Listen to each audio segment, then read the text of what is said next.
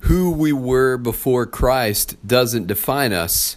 What defines us is who we are in Christ. Let's talk about it on today's edition of Renew Network Podcast.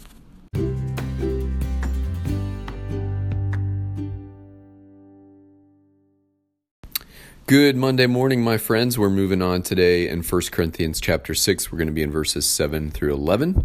And this is the second half of the teaching that we began on Friday, where Paul started to address um, the issue of lawsuits among believers. And so, if we remember that 1 Corinthians is a book of correction, where Paul began to methodically go through um, certain errors uh, that needed to be corrected within the life of the Corinthian believers' fellowship.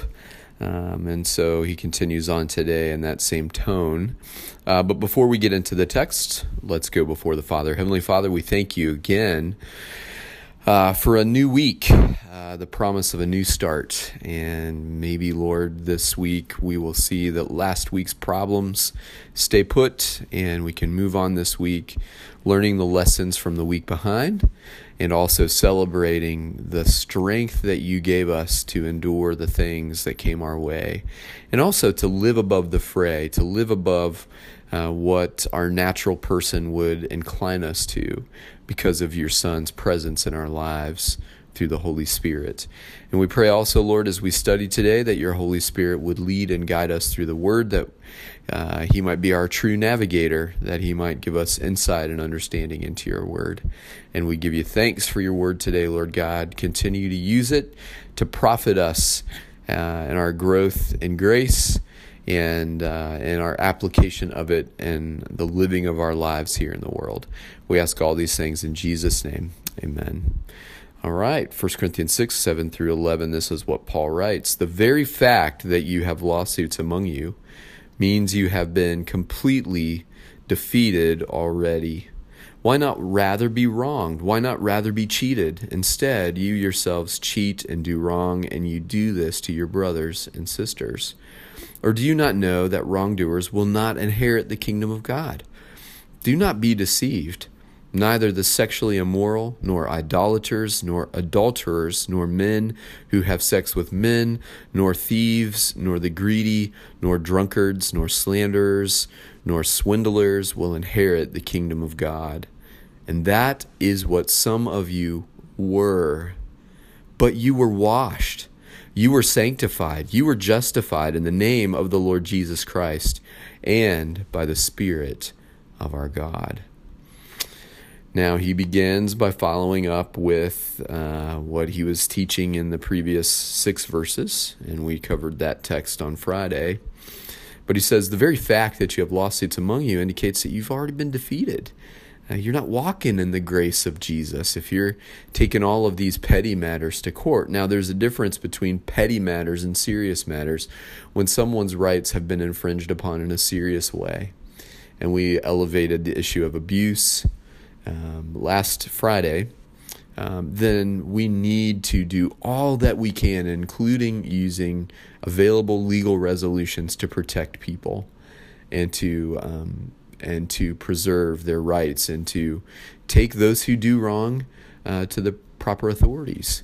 But when we're talking about petty matters, um, those things could be handled uh, between the church, between the parties, and then mediated with a, a strong and mature spiritual believer uh, who could serve as an arbiter between those parties. But he says, why, why do you do these things? Why not rather be wronged in these petty ways? Why not rather be cheated in these petty ways? Instead, you yourselves cheat and do wrong, and you do this to your brothers and sisters. And so um, it, it seems to me the implication here is that these things are happening within the body of Christ, and believers are suing believers, but then believers are also uh, suing non believers for these petty things. And earlier uh, in the first six verses, Paul says this is hurting your witness to the outside world when they see Christian believers taking them to court over these petty matters. Um, but he goes bigger picture here. He says, Don't you realize that all wrongdoers, if you if you're in a place of wrongdoing and you are not covered by the grace of Jesus, you will not inherit the kingdom of God. He says, All wrongdoers will not inherit the kingdom of God. And then he goes on a list that covers a variety of, of wrongdoings um, deception, sexual immorality, um, idolaters, adulterers, those who are having sex with their own gender, uh, people who are thieves, the greedy, drunkards, slanderers, people who gossip and slander, swindlers, people who are cheating people out of their belongings or out of their money.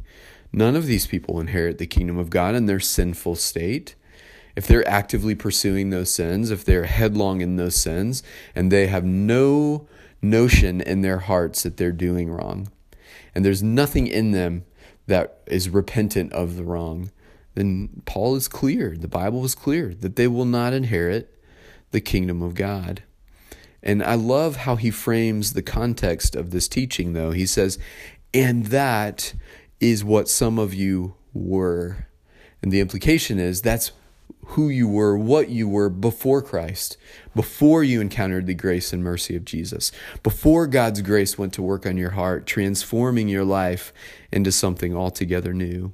That's what you were, but you were washed. You were sanctified, made holy. You were justified. You were made right with your Creator in the name of the Lord Jesus Christ and by the Spirit of our God. You see, what a great reminder that our justification, our sanctification, our being made right with God, our being set apart and made holy has nothing to do with our efforts. All we must do is recognize that we are sinners in need of a Savior and turn to the one who can save us. And He will make us right. He justifies the scales. He will set us uh, on the right course for our lives. He will set us apart, consecrating us for His holy purposes.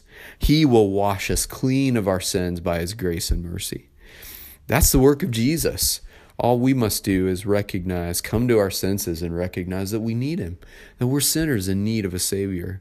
Jesus does the saving, Jesus does the cleaning, Jesus does the justifying, Jesus does the sanctifying. That is His work. Our work is simply to get out of his way and let him do those things in our lives by the power of his spirit at work within us.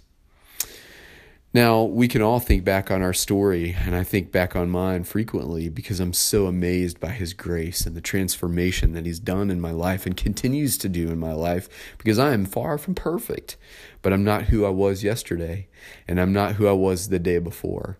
And it's only a testimony to His grace and mercy at work. And you're not who you were. And I love that Paul reminds us this is who you were, not who you are in Christ. And so, my friends, let's walk today as children of the present moment in Christ. Uh, let's walk today remembering who we were, but praising God for who we are by His grace and mercy. All right, my friends, this is a powerful teaching, and the world needs to hear it, and we need to be often reminded of it so that we can stay connected to who we are in Christ and be reminded of, it, of reminded of His powerful uh, work in our lives. All right, my friends, God bless you. Thanks for taking some time out of your day to study. And I pray that these words would be a benefit and blessing to you as you go about your day today. God bless.